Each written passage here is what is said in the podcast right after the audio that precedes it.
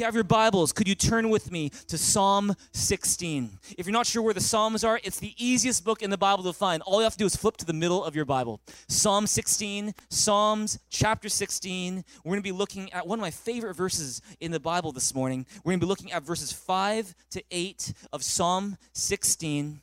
How many of you guys know that here at Thrive, we're doing a series? It's called Sweeter Than Honey. Everyone say Sweeter Than Honey.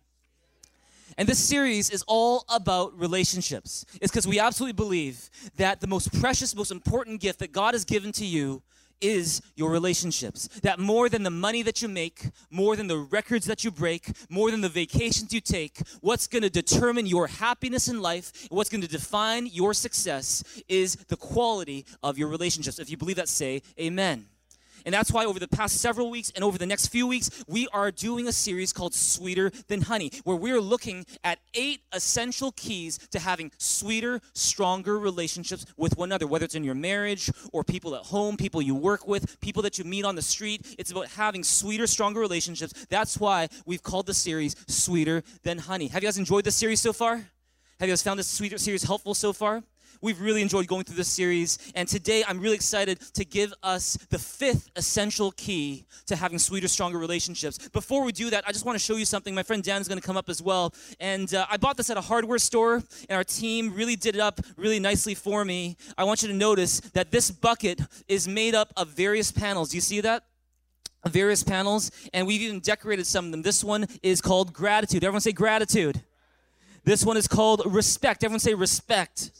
This one is called empathy. Everyone say empathy. This one is called humility. Everyone say humility.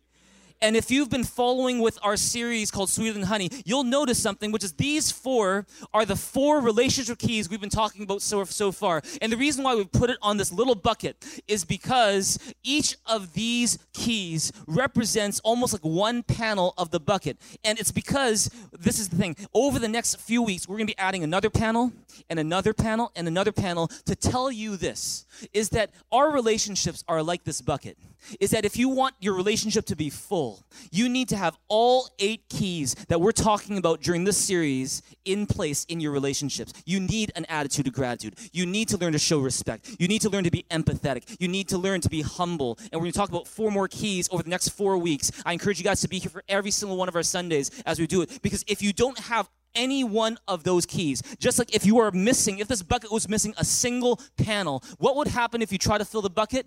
Everything would come out. Everything would leak out. It's because all these keys work together. I'm gonna say they work together. And so, what we're going to do is we want to encourage you guys to come for every single one of our Sundays because it's about learning to have full relationships with one another and learning about these keys. Let's give Daniel a big hand. Let's give God a big, big hand here in this place as well. Praise God. This morning, we're looking at Psalm 16, verses 5 to 8. If you have your Bibles in front of you or you can read it off the screen, why don't you read it with me in a loud voice? One, two, three, it says, Lord, you have assigned me my portion and my cup. You have made my lot secure. The boundary lines have fallen for me in pleasant places. Surely I have a delightful inheritance. I will praise the Lord who counsels me. Even at night, my heart instructs me. I have set the Lord always before me. Because he is at my right hand, I will will not be shaken. See, this is one of my favorite set of verses in the Bible. It's because these verses talk about the security that we can have, the joy that we can know, the, the peace that we can experience, the wisdom that we can receive when we have a relationship with God through Jesus Christ. But see, there's one more thing that this verse is telling us about, and I want to point us to verse 6. Can we look at verse 6 together and read it with me in a loud voice? One, two, three, it says, The boundary lines have fallen for me in pleasant places. Surely I have a delightful inheritance. I want you to do something right now. In your Bibles, if you have a pen or if you're able to highlight, I want you to highlight these words right now. The boundary lines have fallen for me in pleasant places. See, today, we're talking about something that is so important in relationships, but is not often talked about. It is the fifth key in our series called Sweeter Than Honey. Today, we're talking about boundaries in relationships. Boundaries in relationships. See, what is a boundary? See, a boundary is a line that you don't cross. You know, we work with boundaries all the time. For example, in your home, there is something called a boundary line between your home and the home of your next door neighbor. And you know, you can do whatever you want within your boundaries. They can do whatever they want within their boundaries, but the moment you start to do things that cross the boundary and go off to another person, it starts to have a problem. For example, you know, if you start to make a lot of noise and it affects the person next door, it crosses that boundary, you may have a problem. If you grow a tree on your yard, but then it grows sideways instead of growing up, you will have a problem. You know, you might even have a neighbor who's so frustrated they might go to city hall and they'll look up the map that separates your property from their property and they'll say, "Okay, the boundary line is here. This is your stuff, this is our stuff. This belongs to you, this belongs to me. This is your responsibility, this is my responsibility. It's because we're working with boundaries. Everyone say boundaries. And you know, in traffic, we work with boundaries. When you came to church today, when you were, if you were driving here, you will have noticed possibly a solid, hopefully you noticed it, a solid yellow line to your left when you were driving. And what is that solid yellow line there for? Well, it's to tell you it's a boundary. You're not to cross it. Because if you cross that boundary, you're going to face opposing traffic. You're going to put yourself in danger. You're going to put your passengers in danger. You're going to put all those around you in danger. It's called a boundary. Everyone say boundaries. And see, what a boundary does is it clarifies what is yours, what is not yours. What is your responsibility, what is not your responsibility. But see, boundaries don't just clarify responsibilities, boundaries are also meant to protect you. See, when you are driving on that street and there's a solid yellow line, it is there for your protection. And likewise, in our relationships, we need boundaries as well. See, without you knowing it, there are, in fact, boundaries that you work with already when it comes to your relationships. When you're talking with people, and when you're meeting people for the first time. So take the way that you're sitting in church right now. In the seat that you're sitting, you are respecting certain boundaries, right? You're not putting your arm necessarily on, on the other person. Uh, you know, you're, you're not putting your purse on uh, the, the, the lap of the person in front of you. Why is that? It's because you're respecting their personal space. You're respecting their boundaries. Turn to your neighbor and say, I respect your boundaries. You're not going to lean your head on that person's shoulder unless you know them extremely well, right? Unless you do, that's a little awkward, okay? And, and when you speak to people, you know, there's certain boundaries that we tend to think about uh, unconsciously, which is, you know, stuff that, stuff that is appropriate to say, questions that are appropriate to ask, things that are maybe not so appropriate to say, questions that are not so appropriate to ask. It's all about boundaries. You know, we even have language for boundaries. When we feel like someone has crossed a line, that's what we say. Oh, they crossed a line. When she said that, she crossed a line. When he did that, he crossed a line. It's the language of boundaries. You know, after 14 years of marriage, my wife and I, Charlene and I, we have certain boundaries in our own home. Uh, for example, since the very beginning, 14 years ago, my responsibility has always been to take out the garbage. All right? That has always been within my boundaries to take out the garbage. And in part, it's for Charlene's protection. It's because I don't want her going downstairs to the garbage room or going out into the lane in the dark by herself. It is for her protection. At the same time, since the beginning of our marriage 14 years ago, cooking has always been within my wife's boundaries and that is also for our family's protection.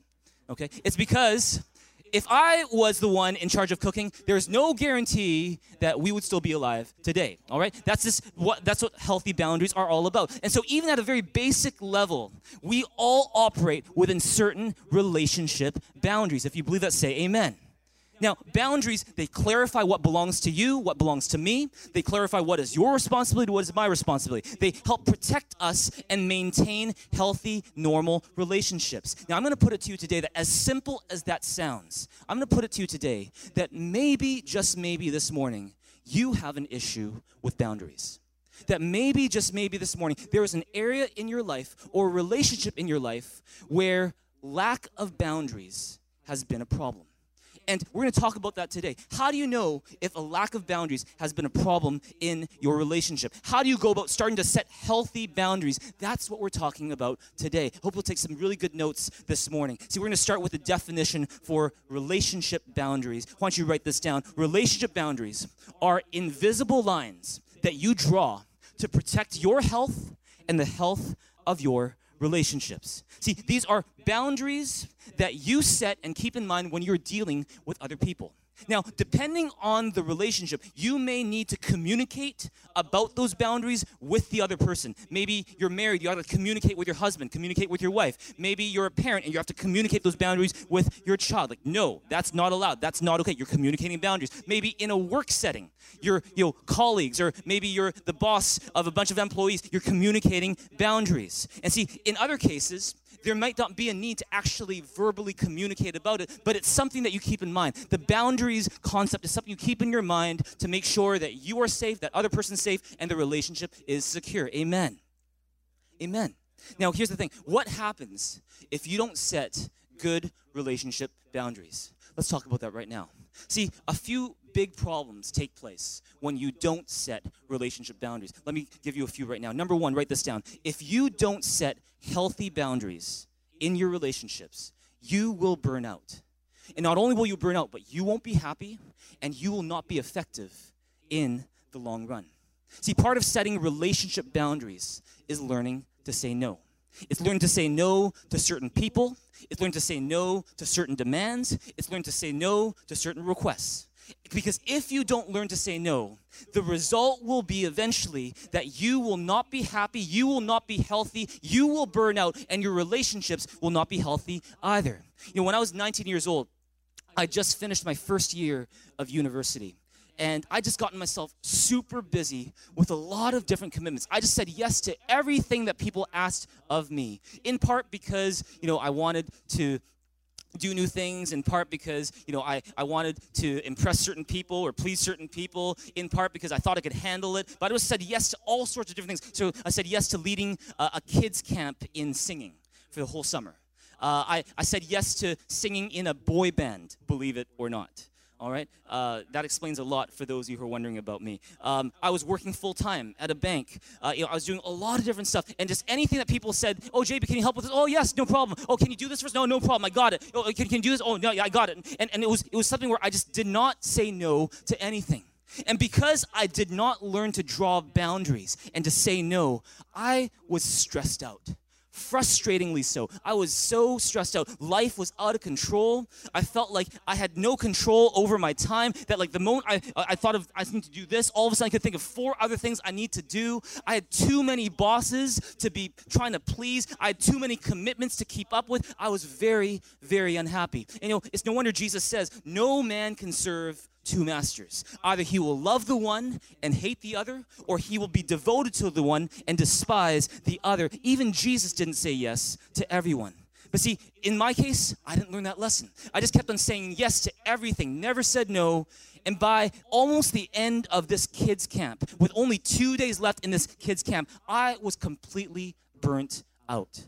I was exhausted emotionally, physically, drained. I felt like I couldn't keep going anymore. And you know what I did? I did something that wasn't very mature. And looking back, if I had to counsel myself again, I probably would have counseled myself otherwise. But because I just was desperate, I didn't seek anyone's advice. I just decided to do what I thought was right. And what I did was on that on that two three days before the end of that camp, I quit right there and then. I wrote down a, a, a fax resignation letter. I sent it to the kids camp and said, "I'm so sorry, but I, I got to stop." In the process, I ended up disappointing people. In the process, I made trouble for others. In the process, I hurt people. And it, was one of those things where it's all because I didn't learn to draw boundaries. I didn't learn to say no. And not just that, as a result of my burnout, not only was I emotionally drained, not, not only was I physically exhausted, not only was I feeling like my life was out of control, but it was during that time that I started to doubt my faith as a Christian. It was during that time that I started to question everything that I'd learned and everything that I believed as a Christian. Oh, how do I know there's a God? How do I know if you know God is really speaking to me? When I say God is speaking to me, how do I know that? How do I know it's just not me behind all of that? And I started to doubt everything, all because it began because I didn't learn to set boundaries at the beginning and became I became vulnerable to the enemy's attacks. And see, from that experience, and maybe you can relate to it, I learned that then there's there's there's a need to learn to say no. There's a need to draw boundaries. Otherwise, you are going to burn out. Otherwise, you're not going to be happy. Otherwise, you're not going to be effective. I learned that when you can't say no to others, your life becomes a mess. You become out of control and you become vulnerable to the enemy's attacks. Look at Proverbs 25, verse 28 with me. Why don't you read it with me in a loud voice? One, two, three. It says, Whoever has no rule over his own spirit is like a city broken down without walls. Is that you today? Are you in a place today where you are like a city with broken down walls? You're vulnerable to enemy attack. And it's because you don't know how to say no. Or it's because you've overcommitted yourself because you are such a people pleaser. You just can't get, bear the thought of anyone being disappointed in you. And so you try to please everyone. And the process, you end up not pleasing anyone because you just can't keep up with what your mouth promises that you will do. Is that you today? If that is, it is time to start setting some healthy boundaries around what you will say yes to. If you believe that, say amen. Because here's the thing you may be the most empathetic person in the world. You may be the most giving person in the world. You might be the most talented person around. You might have the biggest drive to change the world. But if you don't learn to set healthy boundaries around your relationships, you know what's going to happen? You are going to burn out. You are going to cave in. You're going to give up. You're going to let others down, and you're not going to be happy or effective at all. Have you guys heard the expression called burning the candle at both ends? Have you heard that expression before? It's the expression that talks about how you are working so hard at all these different things at all at all times of the day, such that you're not resting at all. You're not saying no to anything. And what is that? Well, there, there's there's a there's a mentor of mine who likes to say, if you're burning the candle at both ends, you're not as bright as you think you are. It's because when you don't say no, when you don't say no and, and you don't take, take, take, take, the, take, take the initiative to set boundaries, you end up suffering along with others. If you believe that, say amen. Number two, there's a second problem that comes when you don't set healthy relationship boundaries. Write this down. If you don't set healthy relationship boundaries, there will be unnecessary confusion, misunderstanding, and hurt in your relationships. You know, many years ago, I lived in Toronto, and I had these two friends. One was a guy, one was a girl. And whenever we would hang out, I couldn't help but notice that this girl was always very affectionate, just very affectionate with her words, very touchy with her hands, wasn't very careful with the way that she spent her time, not just with one guy, but just, just generally. And one day, you know, I, I remember I, I see my friend who's the guy, and he's spending a lot of time with this girl and they're going off for coffee a lot. They're, they're having one-on-one conversations a lot. They're on the phone all the time. And over time one day he came up to me and said jb i think i'm gonna ask her out. I, like, I really like her. I think something's going on. I, I think she likes me too and when she finally when he finally decided to express his feelings and to ask her out and say you know what? I think hey i, I think you know where i'm going with this. You know i think you feel the way that i do as well. Um, let's uh, let's be more than friends. You know what her response was? She was like she was shocked. She was like ha! I only want to be your friend. She's like I just want to be friends. I, I didn't know you had any feelings for me at all. I didn't know that you felt that way. What made you think that I was interested? And you know what? It broke his heart. And not, not, not only did they not date, they were no longer friends after that. And you know what? Could this girl have been more careful with the way she was using her time, her words, and her touch? Yes, she could have been. And she probably should have been. And that guy, in some ways, should have been more careful as well. But because they didn't set clear relationship boundaries. There was confusion, misunderstanding, and hurt in that relationship. And they weren't the only ones. You know, when I was in university, I had a friend who was really growing in her relationship with God. And at that time, I happened to be really growing in my relationship with God as well. And we, on a spiritual level, we felt like we really connected. You know, we, we love to share about what we're learning in the Bible. We love to pray together. We love to ask the question, Oh, how's your heart today? We, we uh, asking those kind of questions. We talk late into the night, sometimes in the early morning, and you know we pray together sometimes with the phone. And you know all this I thought was so innocent. Oh, we're just really good friends. I thought. But then one day, unbeknownst to me, deep down, this girl was developing very strong feelings for me. And when she told me, you know, I don't just want to be friends anymore, I was so confused. I was so shocked. I'd never thought of her that way before. I just thought, you know, she's my sister. We're just hanging out. We're having, uh, you know, we're, we're, just friends. And there was a part of me that was just became so confused. I'm like, God, like, like, what's what? What are you doing here? You know, should I like this girl? Like, why don't I feel the way I think I should before I date this girl? Should I date this girl? Oh, she's a great girl. Like, what? What? Should, what what's wrong? And then, and you know what? This innocent friendship all of a sudden spiraled into the most confusing dating relationship I've ever been in where I was like, what am I doing? What what are we here for? Like what what's going on? All because we didn't set healthy relationship boundaries.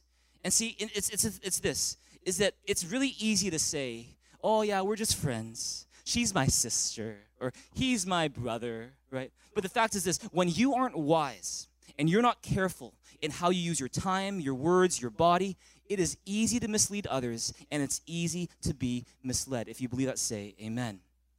Here's the thing Is it possible for a guy and a girl to be just friends? Is it? I believe it is, only if you set healthy boundaries. Because sometimes, you know, the way that God made us, sometimes you can't help but feel a little bit attracted to someone without them really doing anything and without really you doing anything. You just can't help but feel a little bit attracted to someone. But if you're not interested in dating that person, if you're not interested in being romantically involved with that person, then you need to set some healthy boundaries. Otherwise, there's going to be hurt, there's going to be confusion, there's going to be misunderstanding. So, for those of you who might kind of relate to what I'm talking about this morning, for those of you who may have friends of the opposite sex that you are not interested in dating or being romantically involved with in any way, but you just want to be friends, can I give you some suggestions on boundaries that you can set? Can I give you some suggestions? Is that okay? Let me just give you a few suggestions that you can write down. It's not on the screen, so take good notes. Suggestion number one on boundaries avoid long one on one conversations and meetings with that person. One on one. Everyone say one on one. See, whether it's meeting online or meeting on the phone or meeting in person, you want to avoid meeting where it's only you and only that person together and you're just there to, we're just here to talk. We're just here to have coffee. We're just here to catch up. We're just here to be study buddies, right? Why is that? It's because when you spend long, extended one on one time with a friend of the opposite sex, it is very easy to start thinking things that you won't normally think. And not only that, when you spend a lot of time one on one with that friend of the opposite sex, it can be very misleading to one of you or both of you as to what is actually going on, as was the case in my friendship and my friend's friendship. And it can be not just misleading to you guys, it can be misleading to the people around you. Hey, see that you've been uh, hanging out a lot with Samantha. What's going on? What's going on with you and Samantha? Hey, what's going on? Oh, no, no, no. We're just friends, man. Just, don't, don't, don't make a big deal. We're just friends. And see, it's misleading to others as well. But see, here's the thing if you will avoid long one on one meetings, it will help you to draw a boundary to prevent feelings from unnecessarily coming up. Here's another one don't be overly affectionate with your words. Okay, don't be overly affectionate with your words. So, for example, uh, Jasmine in just a bit is going to be giving us our announcements. All right, at the end of the service, she's going to be giving announcements. And uh, say you are a guy. All right, uh, you're uh, you know watching Jasmine give uh, you know announcements. You're not interested in uh, being romantically involved in any way, but you just come up to Jasmine and you go, Jasmine, I saw you doing announcements today. You're amazing. Oh, I wish I could do announcements like you. Or maybe we can do announcements together one day. Right? And, and you know, if you do that, is that misleading? Tell me that is misleading. Amen. Tell me that's misleading. All right? That's misleading. And of course, we love Jasmine. Amen? Amen? And she's going to give some, some great announcements. We all believe she's amazing. But the thing is, if you are overly affectionate with your words, it can have the potential to mislead. If you believe that, say amen. Another one, if you are overly affectionate with your touch, that can be misleading as well. Don't be too affectionate with your touch. Dan, why don't you come up one more time? Okay. Dan is gonna role play this with me right now. Say so. Say say one of us. Say one of us is a guy. One of us is a girl. Okay. Uh, say you. I'll let you be the guy. All right. Okay. I'll, I'll be the girl for now. All right. And uh, don't be overly affectionate with your touch. Don't be like, oh hey Dan, and we're, and we're not dating. We're just friends. Okay. Oh hey Daniel, it's great to see you. Hi. Yeah. How are you? Yeah that's cool. Hey, I got something to tell you. Um, you know, there's a there's a there's there's there's this thing we're doing later on where I, I think we're just gonna go and see a movie and stuff. Do you want do you want to come? Okay. Yeah. Sure. Awesome. Cool. Okay, I'll see you later. Bye. Okay, can you give Daniel a big hand right now? And if you're watching this, or if you're Daniel, tell me the truth. Is that a little bit misleading? It's a little bit misleading. It's a little bit misleading. And see, here's the thing we are a touchy feely church, aren't we? You know, we high five a lot. You know, we, we love to, you know, shake hands, give hugs. You know, some people come to me and go, This is my first time at Thrive. I've never high fived this much in my life in a single morning. Right? We, we, we love to be affectionate and, and, to, and, to, and to give high fives and all that stuff, but you got to be careful with being overly affectionate. Amen. Because if you are overly affectionate, it can be misleading. Now, you might be thinking, well, JB, that's not fair, because that's just the way that I am. That's just the way that I talk. That's just the way that I'm just an affectionate person. And if, if they're attracted to me because of just the way that I am, then too bad for them right? That, that's their problem. That's not my problem. If that's you, can I tell you this? You're wrong. See, it is your responsibility with the power and influence that God has given you to love and to respect and to protect the people in your life that God has placed, including friends of the opposite sex that you're not interested in dating. If you believe that, say amen because you don't want to give them the wrong idea. Look at Song of Songs, chapter 8, verse 4. Read it with me in loud voice. Read it one, two, three. It says, Oh, let me warn you, sisters in Jerusalem. Don't excite love, don't stir it up until the time is ripe and you're ready. See what it's talking about? See, it's saying, in other words, girls, ladies in this place, if you want to have healthy, good friendships with a guy, and you're not wanting to date them, you're not wanting to be romantically involved with them in any way, there's something you need to know. Is that whether you know it or not, you have a tremendous power in your hands. See, Song of Songs says that you have the power to excite love through your words, through your actions, the way you dress, the way you speak and touch. You know, you have the power to excite love. And so if you're not ready to be romantic with that person, you just want a platonic, healthy, non romantic friendship with that person, then you need to be aware of how you're using that power and to keep it under control. And everyone here in this place said, Amen. Amen. That's for the girls. How about the guys? Look at 1 Timothy chapter 5 verse 2. What does it say? It says, "Treat the older women as mothers and the girls as your sisters, thinking only pure thoughts about them." See what's going on here? There's a guy called Paul. He's a missionary. He's a church planter, and he is writing to one of his disciples, one of his closest disciples called Timothy. And he's teaching Timothy about relationship boundaries with the girls and the women in his church. And he's saying, "Hey, Timothy, if you want to have healthy relationships, non romantic relationships with the women in your church, you need to keep your mind and your thought life pure. Amen. And for guys in this place, it means if you struggle with pornography, if you struggle with looking at porn, then what's going to happen? is that it's going to start to rewire the way that you look at the girls in your life without you even intending to. You start to look at girls in a sexual way, even though you don't have any intention of being romantically involved with them. And so, if you want to have a healthy, platonic, non romantic relationship or friendship with someone who's of the opposite sex, it begins with cleaning up your thought life. If you believe that, say amen. Because without healthy boundaries, friendships that were always meant to be platonic, friendships that were always meant to be non romantic and healthy, become confusingly and unhealthily romantic. Look at Deuteronomy 19:14 with me in a loud voice read it with me. It says, "When you arrive in the land the Lord your God is giving you as your special possession, you must never steal anyone's land by moving the boundary markers your ancestors set up to mark their property." What's going on here? See, back in Moses' time, when people would demarcate their property, they would use boundary markers, these stones that would say, Your land ends here, your neighbor's land begins here. It was a boundary stone that would be set up for generation after generation. And, and it was a way for people to tell their boundaries. And what's the saying? It's saying that, okay, you want to respect your neighbor's boundary. And so not don't go in the middle of the night while everyone is sleeping and you kind of every day you just move that boundary stone just like you know, a few meters. And then a few meters next day. And a few meters next day. And then all of a sudden you have like an acre of property. And like, oh, what happened your property? It's like really small now. God has expanded my territory right? You don't want to do that because what that is called is stealing, the Bible says. Now, how does it apply to relationships and us? Is this is that if you don't respect relationship boundaries, you are stealing from other people. You are stealing from their dignity, their respect, their sense of self worth. You're stepping on property that is not yours. If you believe that, say amen.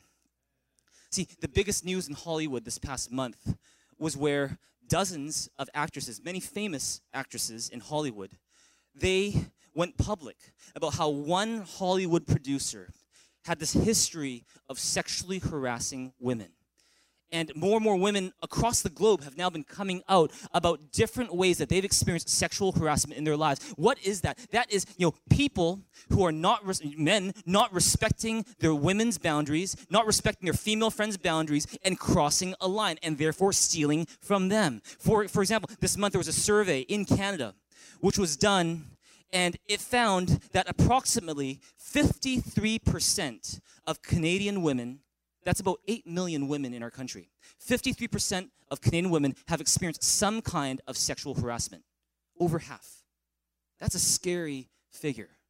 And, and here's the thing when you sexually harass someone, when you bully someone, what is that? That is crossing relationship boundaries. You've crossed a line that you should have never crossed, and as a result, you have stolen from that other person. You've disrespected that person. You've violated that other person. You've stolen from them what belongs to them their respect, their dignity, their sense of worth. You've caused confusion. You've caused misunderstanding. You've caused hurt in the process, and all the while, you've damaged your own reputation. If you believe that, say amen. That's what happens when you don't respect relationship boundaries. That's why it is so crucial. If you want to avoid unnecessary hurt, unnecessary confusion, unnecessary misunderstanding, is to set and respect relationship boundaries. Turn to your neighbor and say, I need to set healthy boundaries. Amen. Is this helpful in this place this morning? All right, number three, why don't you write this down? If you don't set healthy boundaries in your relationships, you will be influenced by the wrong people you're going to be influenced by the wrong people. You know, you know when it was the first time that I realized that I needed to set boundaries in my relationships? I was 15 years old. I was in grade 10. And I had a classmate who, whenever we were together, whenever we talked, it was just one of those friendships where it brought out the worst in us. We, the stuff we talk about, the things we do, it just was not a healthy friendship at all. And I didn't like the person I was becoming every time I was with this guy. And you know, I tried to change the topic. I'd be like, you know, let's talk, let's talk about something else, man. Like, let's talk about this. Let's not, let's do something else. But he would keep on insisting on it to the point where I realized that if this guy's not going to change, I got to change. I got to set some boundaries. I didn't tell him that, but in my mind, I started to say, okay, you know what? I need to set some boundaries. I need to keep a distance. And so I would you know, still say hi. I'd still be friendly, but I would not be too close to this guy because I didn't want to become that kind of person when I was with that. Do you, have a friendship like that? Where when, when, when you're with that person, you just don't like the person you become when you're with that person. That was the kind of friendship I had. And I realized that I need to start drawing a line and saying, I'm not going to be too close to this person. And you know what? One of the best decisions I made in high school. So much more peace. Life became so much more simple because of it. And it's because I had to learn to set a boundary. And sometimes we have to swallow some pride and just be honest with ourselves. yeah, we want to bless others, we want to influence others. But if you had to be really honest with yourself, how much are you influencing them and how much are they influencing you? And if it's the fact is that they're influencing you more, sometimes you just have to draw a boundary and say, okay, I just cannot get too close. Because here's the thing you cannot control how the people around you act and what they do but you can control how you respond and relate to those people by setting healthy boundaries. If you believe that, say amen. See, sometimes you need to draw boundaries with people who influence you to go in the wrong direction. Here's a question for you Is there someone in your life today where you need to start drawing boundaries with? Maybe it's something you have to talk to them about. Maybe it's something you just have to keep in mind to yourself. But it's like, okay, I need to draw a boundary to protect myself and protect that person and to protect that relationship. You know, let's look at 1 Kings chapter 11, verses 1 to 6. Read it with me in a loud voice. 1, 2, 3. It says, King Solomon, however, loved many foreign women, besides Pharaoh's daughter, Moabites, Ammonites, Edomites, Sidonians, and Hittites. Stop right there. Stop right there. See, King Solomon, he is the king of Israel. And at this point in his life, you know, up to this point, he was a God fearing man. He wanted to do things God's way. He married the, the daughter of Pharaoh of Egypt. He was already married. And see, the word of God was very, very clear. He said kings should not have many wives because those wives will lead him astray to follow other gods. And, and what ended up happening was Solomon could not help himself. God had a relationship boundary that he wanted Solomon to protect. He disregarded that boundary. And as a result, King Solomon says he loved many foreign women besides Pharaoh's daughter, Moabites, Ammonites, Edomites, Sidonians, and Hittites. Keep on going. It says, They were from nations about which the Lord had told the Israelites, You must not intermarry with them, because they will surely turn your hearts after their gods. Nevertheless, Solomon held fast to them in love. He had 700 wives of royal birth, 300 concubines, and his wives led him astray. As Solomon grew old, his wives turned to his heart after other gods, and his heart was not fully devoted to the Lord his God, as the heart of David his father had been. He followed Ashtoreth, the goddess of the Sidonians, Moloch, the detestable god of the Ammonites. Stop, stop right there. Verse 5, it talks about Moloch, the detestable god of the Ammonites. You know why it's called Moloch, the detestable god of the Ammonites? Is because Moloch was a god that foreign uh, that, that the foreigners in Egypt or foreigners in Israel would worship. And it was a horrifying religion. To appease this god called Moloch, they would sacrifice children they would sacrifice children in a fire. There's this pit of fire that they throw the children in as a way to give an offering to this god called Moloch. And you know, and and Solomon starts to get involved in that. Look at verse six. It says, verse six. It says, Solomon did evil in the eyes of the Lord. He did not follow the Lord completely, as David his father had done. See what's going on here. God had set a boundary, a relationship boundary for Solomon, said, Don't get many wives, don't marry women who are going in a different spiritual direction as you, who don't worship the Lord, who worship something else. Don't marry those people, don't get romantically involved with those people. But Solomon disregarded that boundary. He's like, I don't care. I feel something, I feel a connection with this person. I need to have this person in my life. And as a result, he disregarded that boundary. He got involved with women he was never supposed to get involved with. And those women end up influencing him to worship other gods. And he stopped being devoted to the Lord his God. He started worshiping idols. And as a result, he would end up losing his kingdom. As a result, he would end up losing his influence. Just one generation after Solomon, you know, Solomon's son is now the king, and the king, the kingdom is basically slipping through his fingers, all because it began here with Solomon's inability and his refusal to abide by relationship boundaries. And as a result, Solomon would go from being a wise, humble, God loving king to this jaded, disillusioned shell of himself by the end of his life. And that's why nowhere in the Bible will you find anyone who has this more glorious start to their lives and the most and a more disappointing and sad ending to their lives? It's because solomon never protected the relationship boundaries that god had set for him. Now why does the bible have this story for us? It's not just a nice story to know but it's because if you're a christian and you're single and you want to get married you need to look for a life partner who loves and follows Jesus as well. Because there's a reason why the Bible commands Christians to not yoke yourself to an unbeliever. What does yoke yourself mean? Yoke yourself doesn't mean, oh, you can't, uh, oh, that means I, I can't talk to people who don't believe in Jesus, or I can't uh, be friends with people who don't believe in Jesus, or I can't hang out with people who don't believe in Jesus. But it's talking about yoking yourself. Yoking yourself, it's a farming tool. Like it's a farming concept where you are attached to someone so closely that you can only basically go in whatever direction both of you guys agree to go in. Don't yoke yourself and, and mortgage your future that way, is what the Bible is saying. And see, here's the reason. There's some really good reasons why the Bible says if you're a Christian and you want to you want everything God has for your life, don't yoke yourself to someone who's not going in that same direction. One reason is this is because your relationship with that person is going to lack the deepest form of intimacy.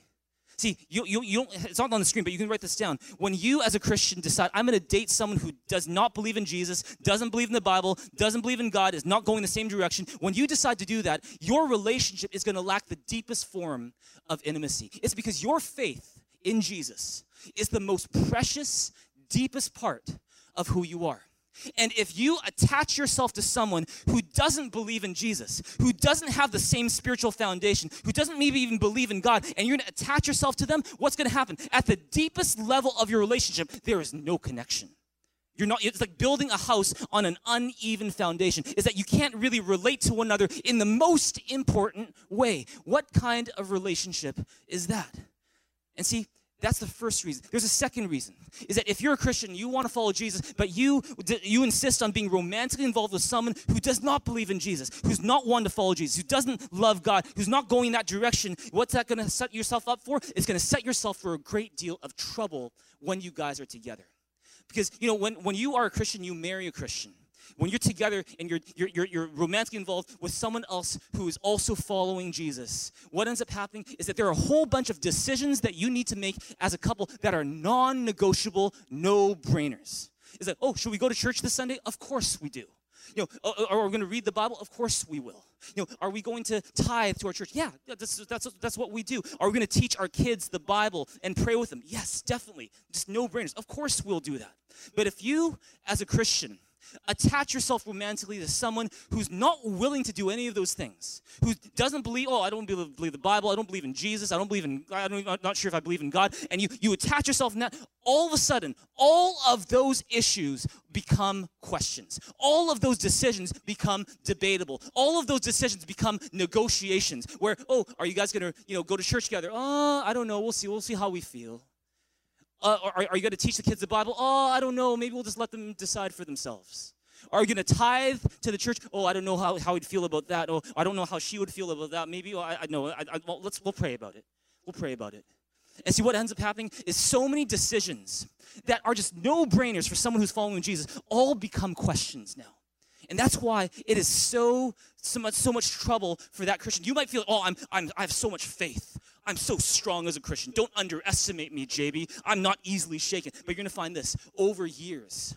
You're going to find that you're going to be talking about and debating about and struggling with so many different issues with someone who doesn't share the same faith as you that at the end you're just going to end up being so tired that at some point or other you're just going to compromise you're going to give in go get fine okay let's not go to church this week. Oh fine let's not read the bible. Oh, oh fine we'll just you know let the kids choose for themselves. Oh fine. And you end up living a compromised empty version of the person that god made you to be if you believe that say amen. See this is so very important. There's a very, there, these are very practical reasons why the Bible says to Christians, do not yoke yourself to someone who's not following Jesus. And see, you maybe you're in this place and you're like, well, I don't know. JB, I just don't know. Let me tell you one more reason why the Bible says this. It's because if you're a Christian and you are dating or marry, about to marry someone who doesn't share the same faith as you, you know what? You send a confusing message to that person you're dating. Because on one hand, you're like, oh, I love you. I love you just the way that you are. You're perfect. But then you're, yeah, yeah you, you, you, believe that, right? So, so why do I have to become a Christian then? Why do I have to, you know, get baptized? Why do I have to, you know, believe in Jesus like you? Like, don't you love me the way that I am? Oh, I do. Yeah, I do. But, um, uh, well, and, and you, in the back of your mind, you know what the Bible says. You know what God's word says. But you're like, oh, well, let's let's pray about it. Let's pray. And it becomes so confusing for you, it becomes misleading for that other person. Because all of a sudden you're like, so what? Do you accept me or do you not accept me? Can you see how when you, as a Christian, decide to date someone who's not a Christian and, and, and, and it's something where they're, they're like, uh, they're, they're confused and they could, that's unfair to them. Amen you see? It's like it's like you're saying, "Oh yeah, I, I love you, but can you change? I, lo- I, I, love you just the way you are, but can you can you be different?" You see, it, it's confusing for you. It's confusing for them, and it's not fair to them. If you believe that, say Amen. And see, don't be deluded by you know stories that you hear of, "Oh yeah, I know this guy. He was a Christian. He dated this girl, not a Christian. Yeah, they're both going to church now." Uh, or they're, they're, they're both you know married now and they, they go to church sometimes don't be deluded by those kind of cases because let me tell you this is that those cases are rare. I, have found that in my uh, years as a pastor and as a, a Christian growing up in church, the greatest killer of Christians that I've found is not not reading the Bible enough. It's not don't go to church enough. Those things are so important. But the biggest killer of Christians is unwise relationship choices. Where someone, a Christian who says they want to follow Jesus, attaches themselves to someone who does not want to follow Jesus And as a result, their relationship and that Christian's future all become a compromised version of what God had intended for them. If I'm making sense in this place, say amen. See, the same thing that happened to Solomon happens to Christians today. And I don't want you to make the same mistake. See, what if you're here and you're already dating someone who is not a Christian, who's not following Jesus, who, who's not committed to that?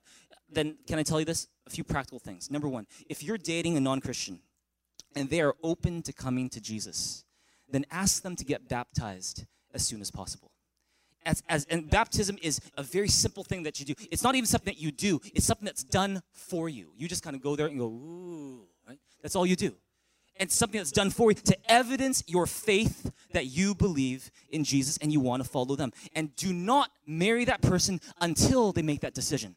Do not ma- marry that person until they come to a genuine relationship with Jesus, evidence through baptism. Now, if you're dating that person, they don't follow Jesus, and all this time they are obviously closed to God.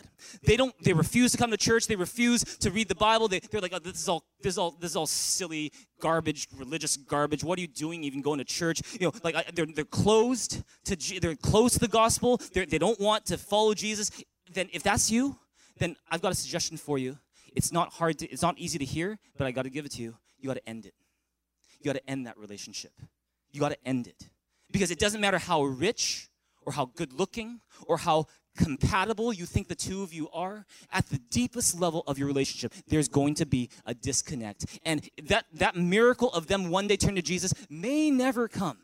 And so, why do you want to gamble your faith and the rest of your life away? The short term pain is going to be worth the long term gain. If you believe that, say amen. So, so important. Now, if you're married to someone who's not a Christian or doesn't believe in Jesus, then don't seek a divorce. You know, there, there's not much you can do except to just love that person as best you can, love them like Christ loves you, and pray for a miracle to take place in your unbelieving spouse's heart that one day, hopefully one day, they will trust Jesus as well. But if you're single in this place, don't go for that third option. Don't settle for that third option. Go, oh yeah, so yeah, I'll just I'll just quickly get married now and I'll just pray. Because that is you failing to set a relationship boundary, and as a result, you are going to cause trouble for yourself, trouble for your spouse, and trouble for your children as well as a result. God has more for you than that. If you believe that, give God a big, big hand here in this place right now. Come on. Amen. See, what do we learn from all this? What we learn is that when you don't set healthy boundaries in your relationships, you will be influenced by the wrong people. That's why we need healthy boundaries. Turn to your neighbor and say, We need healthy boundaries. Amen. Amen. Number four, if you don't set healthy boundaries now, your future relationships are going to suffer. There's a lot of ways we can talk about this, but today we're going to talk about one topic. We're going to talk about sex. We're just going to quickly talk about sex right now. Proverbs 5. All of a sudden, I see some eyes coming up right now. All right. Proverbs 5. Let's read 1 to 14. How many of you guys know that we love God's word in this place? Amen. And so the way we read God's word at verse 2 and 3, we read it just as loud when we get to 11 and 12 and 13. Amen. All right, so help me preach in this place and read this with me in a loud voice. One, two, three, it says, My son, Pay attention to my wisdom. Listen well to my words of insight, that you may maintain discretion and your lips may preserve knowledge. For the lips of an adulteress drip honey, and her speech is smoother than oil. But in the end, she is bitter as gall, sharp as a double edged sword. Her feet go down to death, her steps lead straight to the grave. Her, she gives no thought to the way of life. Her paths are crooked, but she knows it not. Now then, my sons, listen to me. Do not turn aside aside from what I say. Keep to a path far from her. Do not go near the door of her house, lest you give your best strength to others and your years to one who is cruel, lest strangers feast on your wealth and your toil enrich another man's house. At the end of your life, you will groan when your flesh and body are spent. You will say, How I hated discipline, how my heart spurned correction. I would not obey my teachers or listen to my instructors. I have come to the brink of utter ruin in the midst of the whole assembly. See, what's going on here?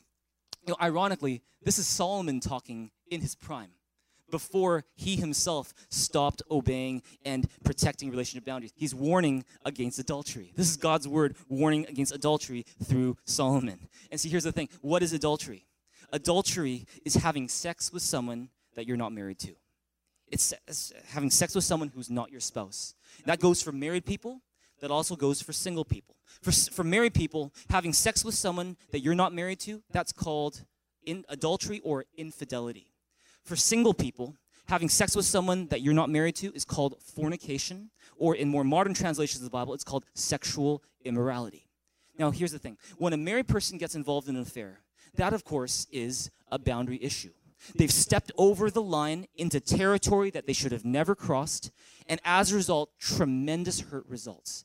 You know, we've seen that happen, you know, in different countries we've been in, different places we've been, different cities where we've ministered, where just people, marriages that are so, so damaged by the hurt that is caused by adultery. And praise God, God is a forgiving God. He's a redemptive God. By God's grace, we've seen uh, you know, a number of those marriages restored and healed and move on to a much better place today. But there is possibly no greater hurt in a marriage than one, one, when one person commits adultery against the other and has an affair. But see, how about unmarried couples?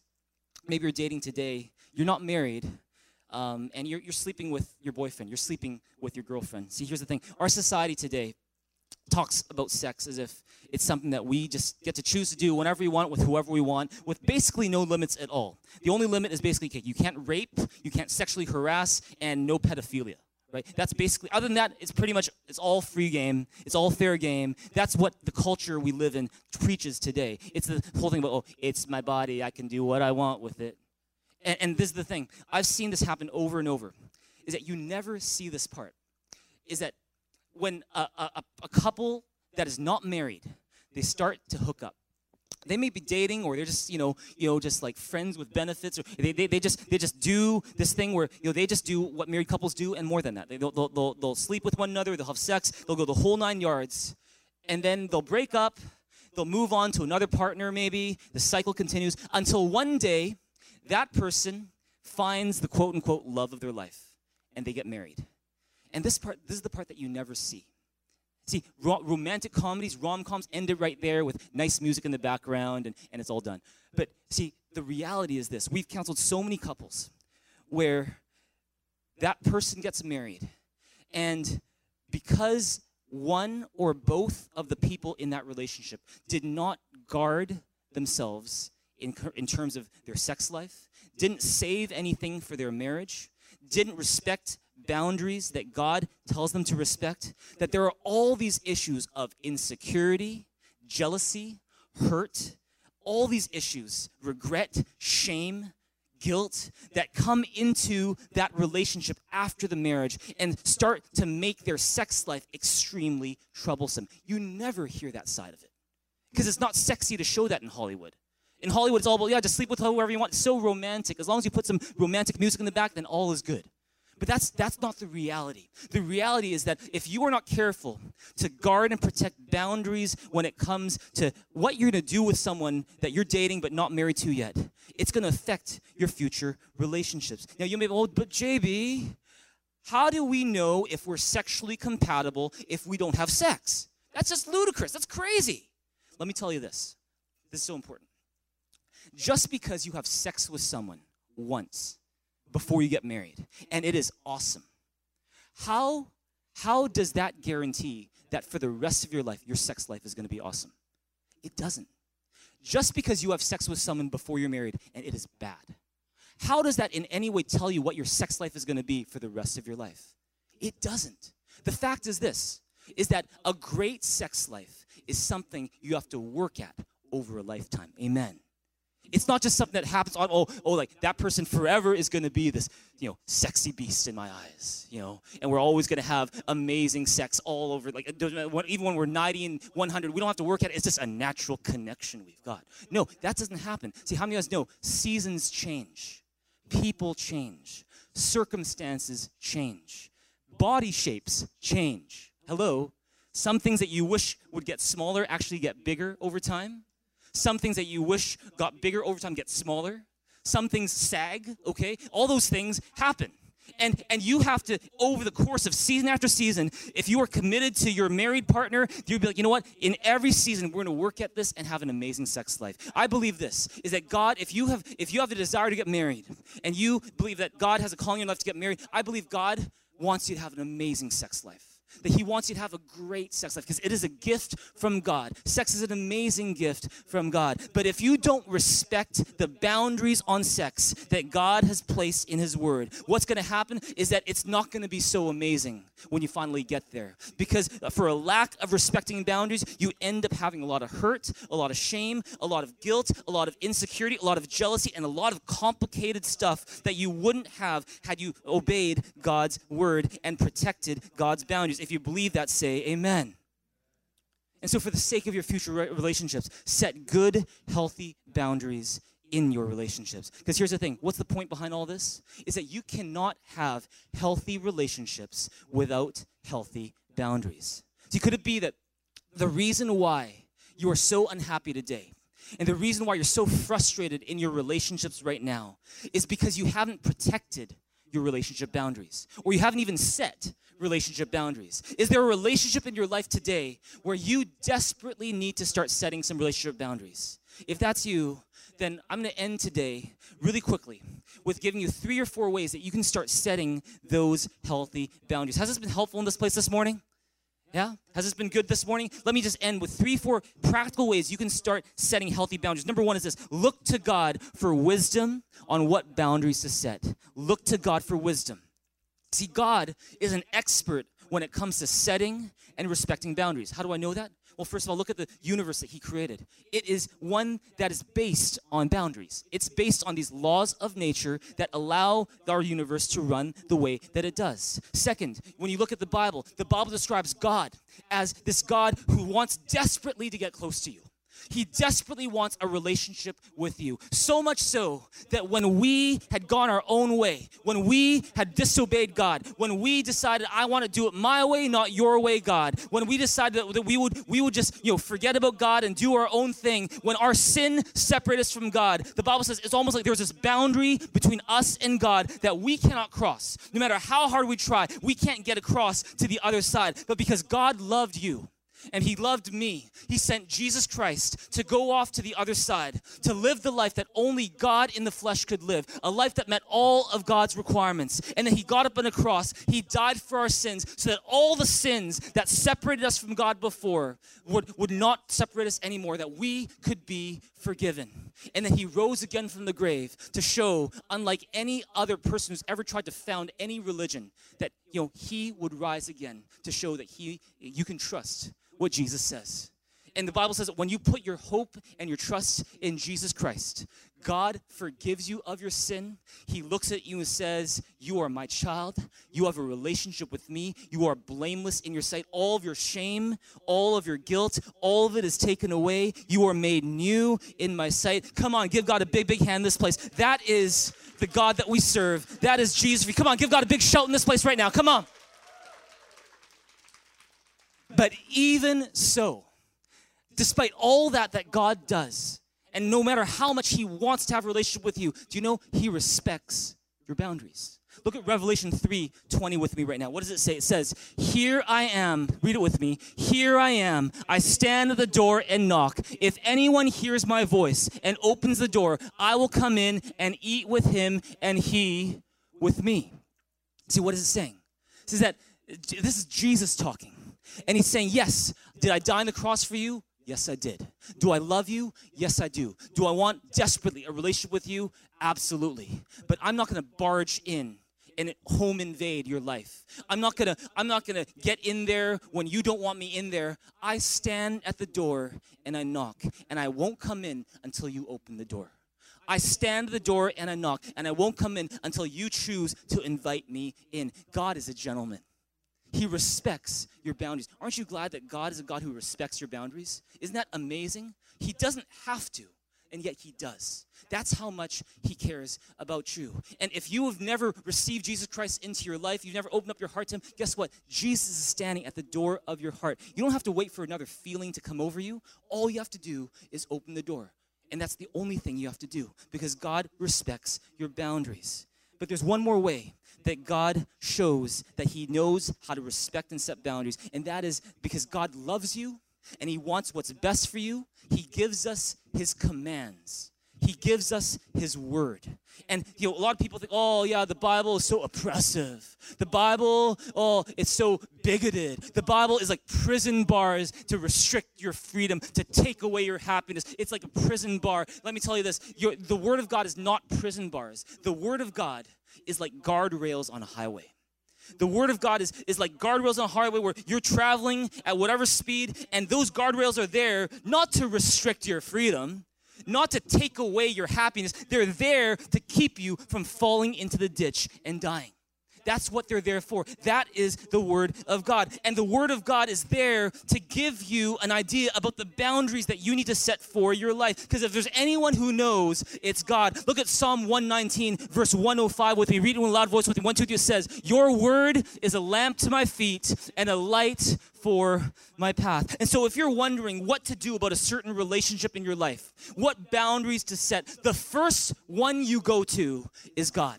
Look to His Word for guidance. Because the better you understand God's Word, the better you'll understand the boundaries that God wants you to set for your life. If you believe that, say amen.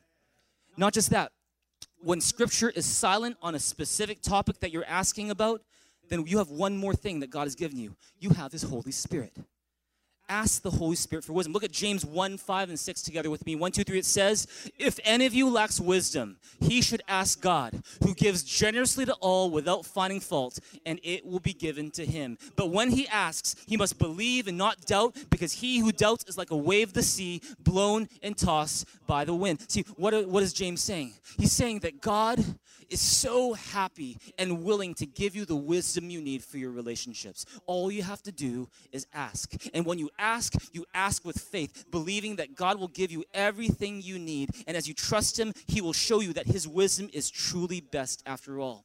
You know, Charlene and I, Pastor Char and I, we, uh, when we started dating about 16, 17 years ago, we started to realize that we need to set some boundaries. And uh, we decided we're going to ask God about it, we're going to pray about it, we're going to discuss it together. And uh, with her permission, I've, I've uh, got some uh, boundaries that I wanted to share with you that we set when we were dating. Can I, can I share them with you? Is that okay? Yeah? You guys want to hear some boundaries that we set? Okay, here we go. Here, here's a couple. Here's a couple. Um, one is this: is that when we were dating, this is before we were married, we decided we want to save kissing for later. Um, wanted to, we don't, you know, mouth to mouth, lips to lips kissing. We wanted to save that for later. Why? Um, we didn't want to do that right away in our dating relationship. And why is that? It's because we didn't want our physical relationship to go so far ahead of the rest of our relationship. And see, that happens a lot in dating relationships today. Is that it almost gives you a false sense of security, is that you're so into each other's mouths and tongues that you forget to connect on a heart to heart level and all of a sudden after the passion goes away and you know you the, the, freshness of being physically intimate goes away all of a sudden you realize like who am i even talking to? Who is this guy? I don't even know this person. Like we how, how did we even get like, involved in a, a romance with this person? We're so different. It's because what happened? You let your physical relationship far outstretch the rest of your relationship and see, that's that's because you didn't set boundaries. We didn't want to do that. And so we said, you know, we're going to save kissing for later. And, you know, praise God, I still remember where exactly we had our first kiss. Yeah. I won't tell you where, okay? That's too intimate, all right? But I still remember where we do. And, and praise God, do we kiss each other a lot now? Every single day, anytime we want. No boundaries on that anymore. Praise God. But that was after marriage. Amen. Amen. But here's another one. Here's another boundary that was set. Is that we wanted to save the words "I love you" for when we got engaged. We wanted to save the words, I love you, for when we got engaged. Why is that?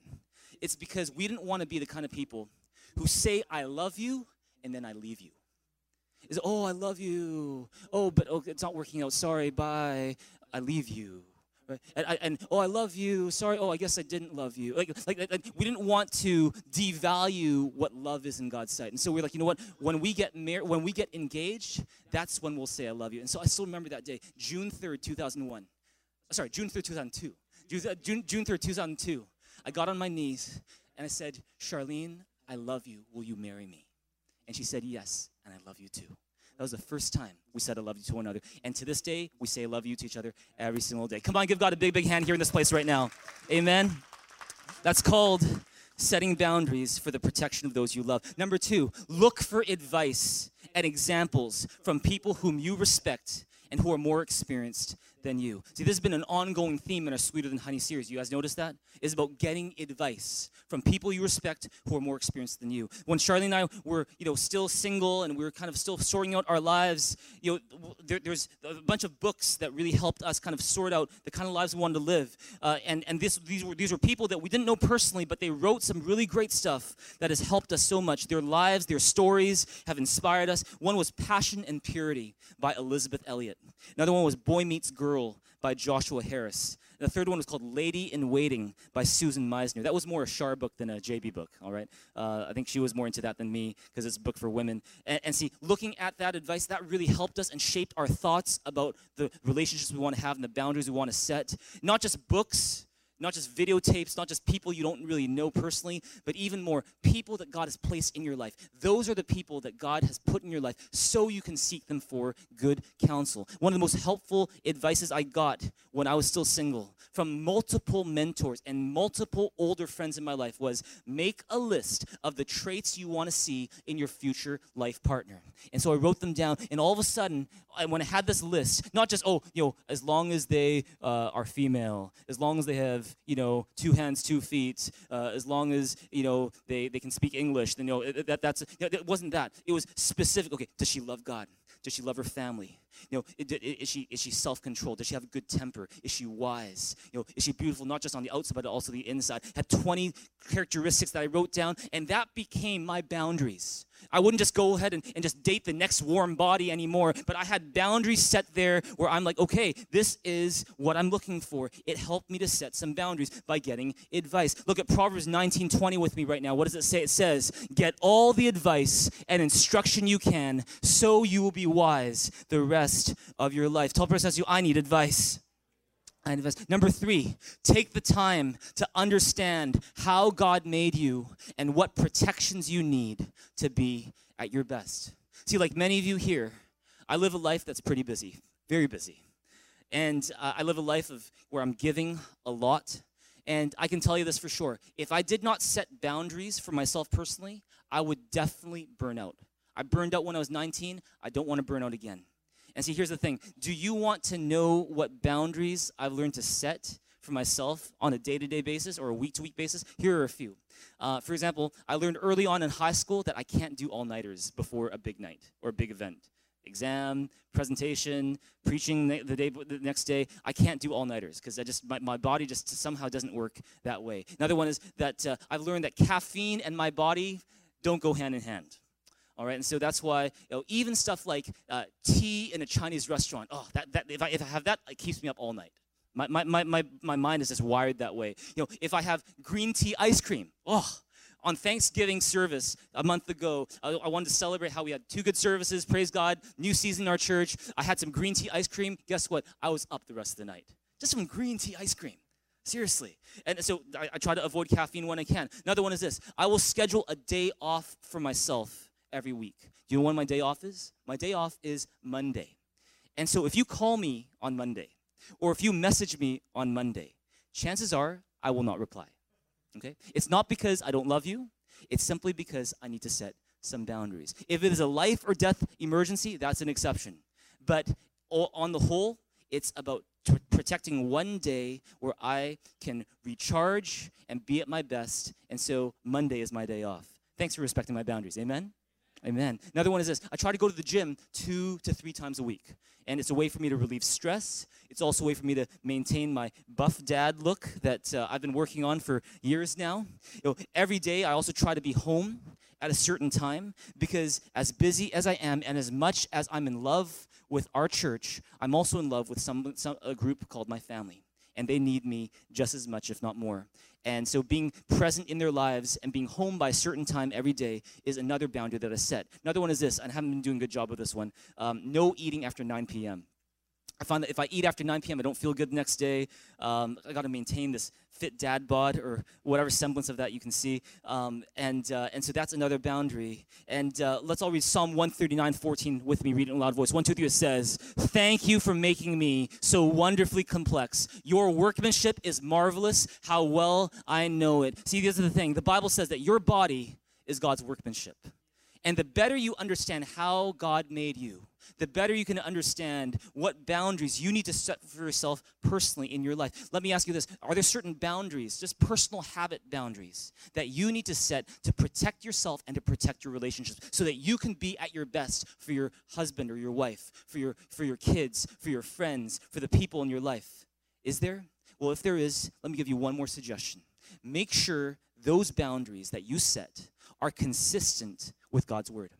Make sure that your boundaries are consistent with God's boundaries for your life. And so, say you're dating, you're not yet married, and say you're sleeping with, you know, your girlfriend or boyfriend, you know, like, you know, every day. You know, you you, you, you do do not set the boundary of, oh, you know what? Okay, we need some boundaries. Let's just do, uh, let, let's let's just have sex like twice a month or, or twice a week. Okay, that, that's our boundary. All right. No, no, no. See, see, if you want all that God has for you, you need to set boundaries that are consistent with God's boundaries. Which is, we know what? All that good stuff. Wait until marriage for your protection. Hello, Amen right? And then another one is this maybe we'll be, oh, you know what? Okay, so yeah, maybe we'll go, go to church. Uh, this is our boundary. We'll go to church maybe once a month.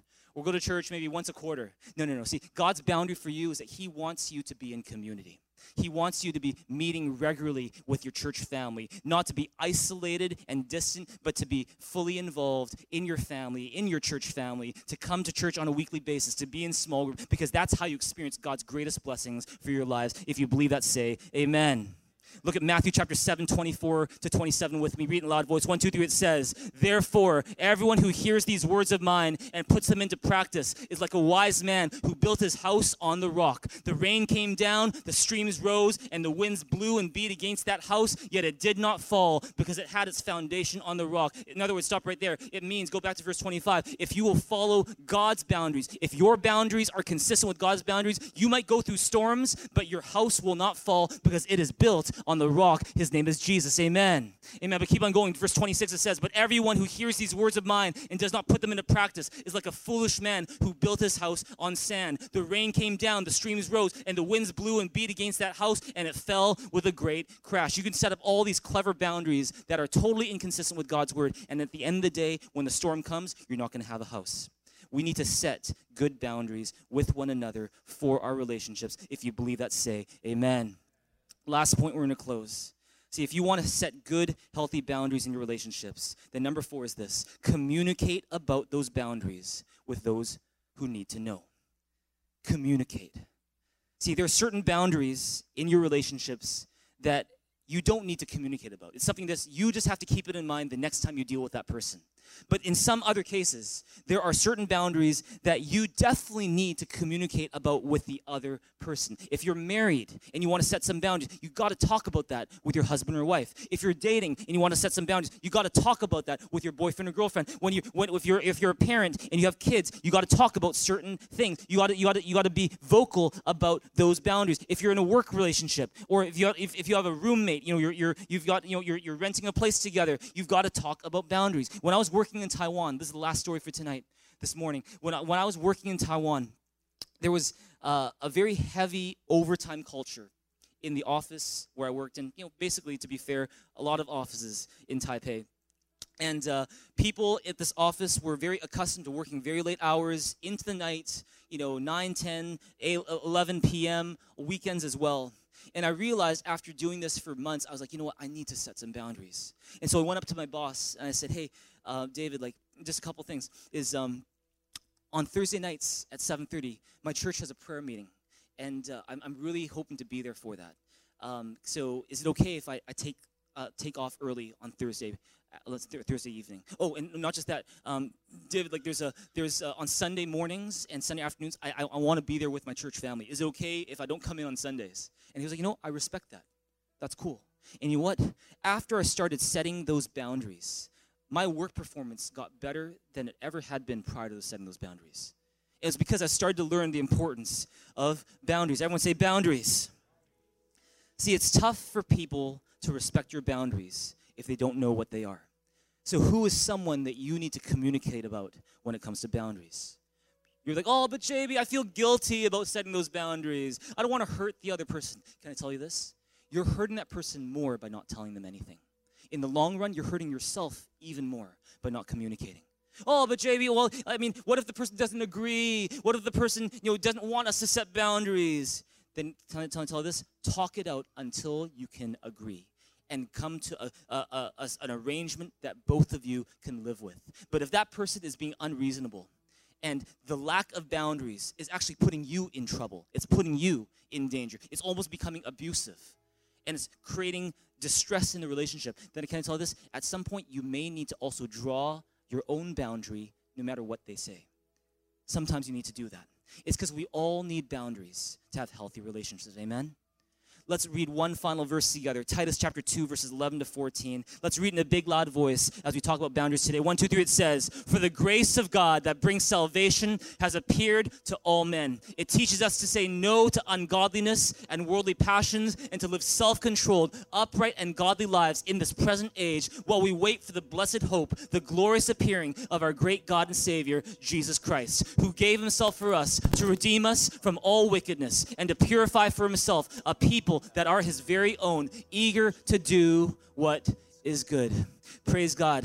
Are, have you learned something in this place this morning? Are you guys glad you came here to listen to God's word? Can we give God a big, big hand, a big shout in this place this morning? Can we stand to our feet? Tell a person to a high five and say, I need healthy boundaries. Tell someone else, you need healthy boundaries. Let's stand to our feet. Let's respond to God here in this place.